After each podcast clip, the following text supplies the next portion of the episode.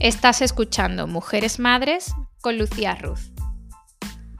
Para mujeres que son madres, pero que no solo hablan de maternidad.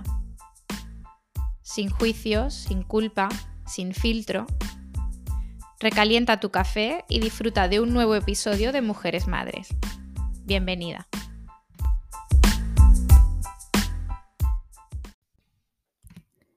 La transición de mujer a mujer que es madre es uno de los caminos más duros, solitarios, emocionantes, aterradores e ilusionantes que vas a transitar en tu vida.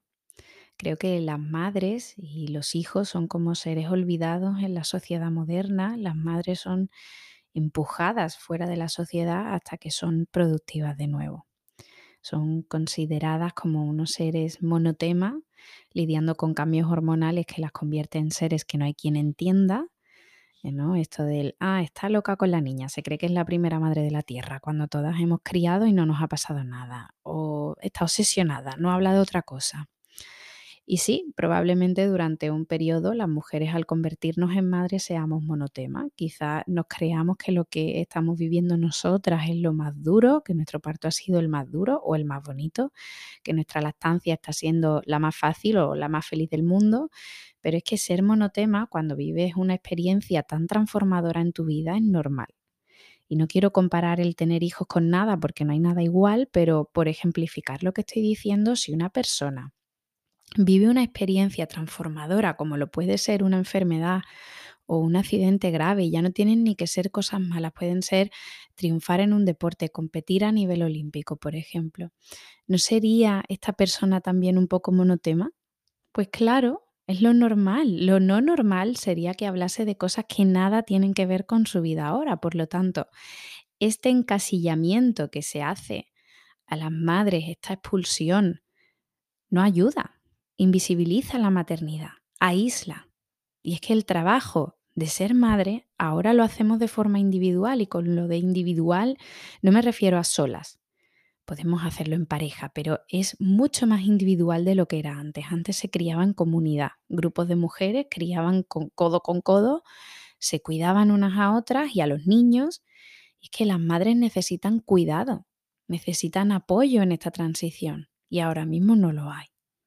Una madre no es un ser poco interesante. Una madre era antes de ser madre una mujer con un mundo lleno, lleno de proyectos, de ideas, de productividad, que al ser madre esto no desaparece y se convierte en un ser vacío y aburrido. Al ser madre todo esto se transforma de mil maneras diferentes, sigue teniendo un mundo lleno, aunque quizás ahora esté lleno de otras cosas pero no deja de ser interesante, no deja de ser productiva, simplemente se ha puesto al servicio de la vida y está intentando entender qué hay ahora dentro de sí, su cerebro se ha modificado y lo seguirá haciendo hasta seis años después del parto para adaptarse a los cuidados y las necesidades de su bebé.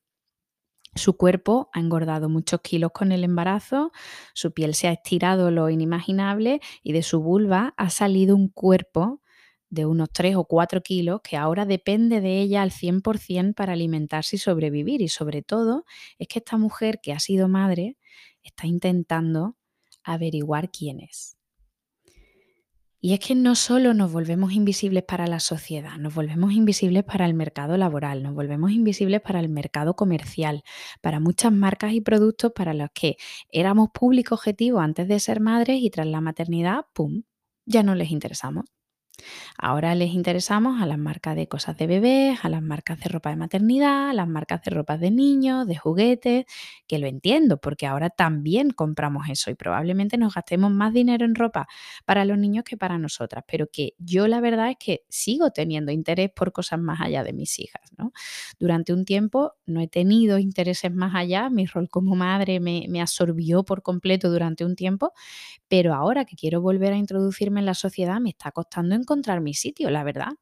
Y no quiero ni imaginarme el reincorporarse al mundo laboral tras una temporada al cuidado de los hijos, que es algo que, vemos mucho en pelis americanas, ¿no? La típica madre que vive en los suburbios, que se ha dedicado a criar a sus hijos y a ser la madre de lampa del cole, que hace galletas para los eventos escolares y que de repente empieza a sentirse vacía, decide incorporarse al mundo laboral, se pone su traje de chaqueta que colgó cuando se quedó embarazada y se planta en la Gran Manzana a hacer entrevistas y de repente, ¡pum!, le viene el bajón. Se da cuenta de que no va la moda, que el ritmo de la ciudad es frenético, que la que la entrevista tiene 20 años menos que ella, que el mercado laboral que dejó en su día ya no se parece en nada al de ahora y se vuelve desubicada a su casa maravillosa de las afueras y entra en modo crisis existencial. Pues esto que sale en las películas pasa de verdad. Y aunque a mí no me ha pasado, solo puedo imaginarme lo duro que debe ser para todas aquellas mujeres que les pasa, porque es que tu currículum no debería mostrar un vacío de unos años. Y no porque no debieras quedarte en casa cuidando de tus hijos, que me parece una decisión valiente y válida, sino porque estos años de vacío deberían no estar vacíos. Deberían considerarse años de trabajo, de trabajo en casa, de dedicación a la familia, y no debería de invisibilizarse este trabajo. Pero todavía es invisible, al menos para el mercado laboral. Sin embargo, hay estudios, el último se ha hecho tras la pandemia en Estados Unidos y se ha determinado que el 98% de los trabajos producen menos cortisol en las personas que el de las madres, o algunos padres también, pero en su inmensa mayoría las madres, que se quedan en casa encargándose de la crianza y del cuidado del hogar. Y el mismo estudio, del que ya os he hablado en algún otro episodio, determinó que la jornada laboral media de las personas que se encargan de la crianza y el hogar era más largo en horas, unas 13 horas si no recuerdo mal, y de siete días a la semana, cosa que no es así en el resto de trabajos. Así que yo esto de no darle valor a una mujer o a un hombre que se queda en casa a cuidar de sus hijos, la verdad es que no lo entiendo. Soy una fiel defensora de que la maternidad debería incluirse en el currículum. De hecho, cuando trabajaba en el mundo corporativo, en mi LinkedIn, en el titulito este que, te pones, tenía puesto que era madre y el título que fuera que tuviera en ese momento en el trabajo. ¿no? Y en el currículum siempre he tenido una descripción breve así sobre mí, he puesto siempre que era madre, porque aunque esto todavía pueda causar rechazo en el mundo laboral, a mí al menos me parece súper importante que la empresa que te va a contratar lo sepa, tanto por las actitudes que la maternidad te aporta y que puedes aplicar a tu trabajo profesional, como por las necesidades de conciliación que seguramente vas a requerir como empleada. Y sin ninguna intención de generar polémica ni lucha entre hombres y mujeres, porque nunca soy partidaria de buscar la igualdad a través de la lucha, pero las estadísticas lo muestran y es que las mujeres somos las principales perjudicadas en el mercado laboral con la llegada de la maternidad y no ellos con la llegada de la paternidad. La mayoría de excedencias las solicitamos nosotras y también las reducciones de jornada, por lo que también me parece lógico que al final terminemos por resultar invisibles de cara al mercado laboral durante la maternidad, sobre todo durante los primeros años de crianza que son tan demandantes y donde muchas mujeres sienten la necesidad de dedicarse a su familia o de priorizar a su familia sobre su trabajo y se pretende que acallemos esta voz interna que nos grita, que no abandonemos a nuestro bebé, que, nos paraliza de miedo la idea de separarnos, por lo que se espera de e, es de nuevo invisibilizar las necesidades de la madre y del bebé y separarnos a los cuatro meses y hacer como si esto no nos doliera, como si esto fuera fácil, porque es lo que toca, porque así se ha hecho toda la vida, y, hacer como si nada y volver al mundo laboral. Y si haces esto, si decides para la que pueda decidir, claro, eh, retomar su carrera profesional, tu maternidad se vuelve invisible porque en los ambientes de trabajo no se habla y menos se comprende sobre el proceso biológico, químico, físico, psíquico y emocional que vive una mujer una vez que es madre, independientemente de su vocación profesional. Lo que le pasa a una mujer cuando es madre va más allá de su vocación. Y de esto no se habla, esto es invisible. El dolor que puede causarte dejar a tu hijo para volver al trabajo, en el trabajo es tabú. Porque eso podría suponer que no estés al 100% y por Dios no, que eres una superwoman y una mujer trabajadora maravillosa y entonces no, no puedes admitir que te está costando trabajo la separación o que tengas que salirte en medio de una reunión porque te va a explotar la teta. O peor aún, dejarla porque no hay manera de sostener la lactancia más de cuatro meses de baja que tenemos en España. No quiero sonar dramática tampoco. A ver, que tenemos una hora de lactancia al día hasta que el bebé tenga nueve meses y seguro que puedes escaparte de tu trabajo para ir a buscar a tu bebé a la guardería, darle el pecho, volverte al trabajo y seguro que también puedes salir justo a tu hora para ir a recogerle y volver a darle el pecho. En fin, mm, nótese la ironía. El caso, que cuando una mujer vuelve a trabajar tras haber tenido un hijo necesita de una adaptación. Y hacer como si sus hijos no existieran no ayuda. Pero por desgracia todavía estamos en el punto en el que si te sales de una reunión porque te llaman del cole o si reconoces que te está costando la separación o te pides una reducción de jornada, dejas de ser competitiva en relación a tus compañeros. Y o bien tienes un jefe o una jefa que empatice con tu situación, que también los hay, todo hay que decirlo, yo los he tenido, o si no tienes esa suerte, pues solo te queda invisibilizar tu maternidad. Y no podemos ignorar que hay un alejamiento de nuestra naturaleza y de nuestro instinto en este intento por conseguir una igualdad de género en el ámbito laboral, pero también en el social. Y aunque este episodio no va sobre género, al final la invisibilización de las mujeres con la maternidad sí que tiene un componente de género y por lo tanto es inevitable mencionarlo. El otro día compartí una frase en Instagram que decía que existe una generación de mujeres que vive asfixiada. Esta generación se ha criado con roles de género tradicionales, muy probablemente un padre que trabajaba fuera y una madre que se encargaba del hogar y los hijos, o que trabajaba pero siendo el ingreso secundario y dedicándose además de a trabajar a los hijos y llevando toda la carga de la casa y la crianza.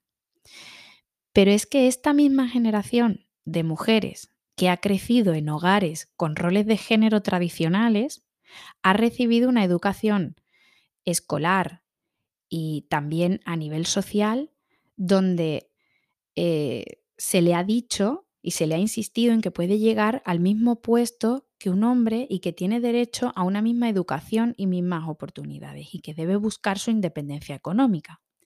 Y todo esto está genial, que esta generación sea la generación del cambio, y que con esta generación se haya iniciado la revolución o la liberación de las mujeres, pero esta generación, esta misma que ha crecido eh, con un modelo en casa, pero que le han contado la posibilidad de un nuevo modelo, está intentando implantar este nuevo modelo en su propia familia a la vez que intenta tener una carrera exitosa y alcanzar las mismas oportunidades que un hombre, pero no se le ha liberado, en la mayoría de los casos, de la carga mental y tampoco a nadie les ha dicho que existe un componente emocional, psicológico y fisiológico que ellas van a vivir con la maternidad y que sus parejas, en el caso de que sean hombres, no van a vivir esto de la misma manera, por una cuestión biológica que traspasa toda política de igualdad de género que queramos implementar como sociedad. Así que, en resumen, todavía hay mucho trabajo por hacer para que las mujeres dejen de ser invisibles en su, etapa maternal. Yo por mi parte pongo mi granito de arena, dándole visibilidad y normalidad a todo aquello que nos pasa, pero por supuesto esto no es suficiente porque esta invisibilización ocurre en muchos ámbitos. En el social, cuando se nos considera seres monotemas y aburridos y se ignora que las mujeres con la llegada de la maternidad necesitan hablar de lo que les pasa que su mundo se ha puesto boca abajo, que necesitan hacer nuevos lazos con gente que las entienda, que empaticen, que las escuchen. También en otros ámbitos, como en el laboral, del que ya he hablado, en el marketing, que las madres somos una categoría, somos un target, un público objetivo en sí mismo, pero que estas madres siguen siendo mujeres y a veces esto no se ve. También en el ámbito familiar, en muchas ocasiones la mujer se vuelve invisible, ¿no? Como cuando pare, pues, ¿cómo está el bebé? O cuando los niños son más mayores, pues, mm, ¿cómo están los niños? ¿Qué tal en el cole? Y la pregunta, ¿y tú cómo estás? No siempre se hace.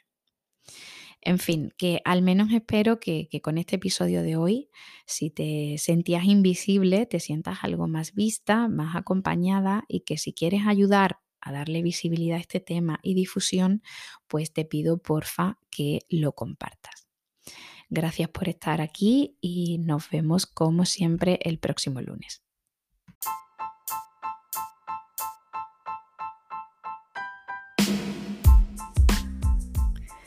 Si te ha gustado el episodio de hoy, te pido que lo valores en Spotify, que le pongas cinco estrellitas o bueno, o las que quieras. También que me sigas en redes sociales, en Instagram puedes encontrarme como arroba mujeresmadres.podcast y en TikTok como arroba mujeresmadres. Que tengas feliz semana.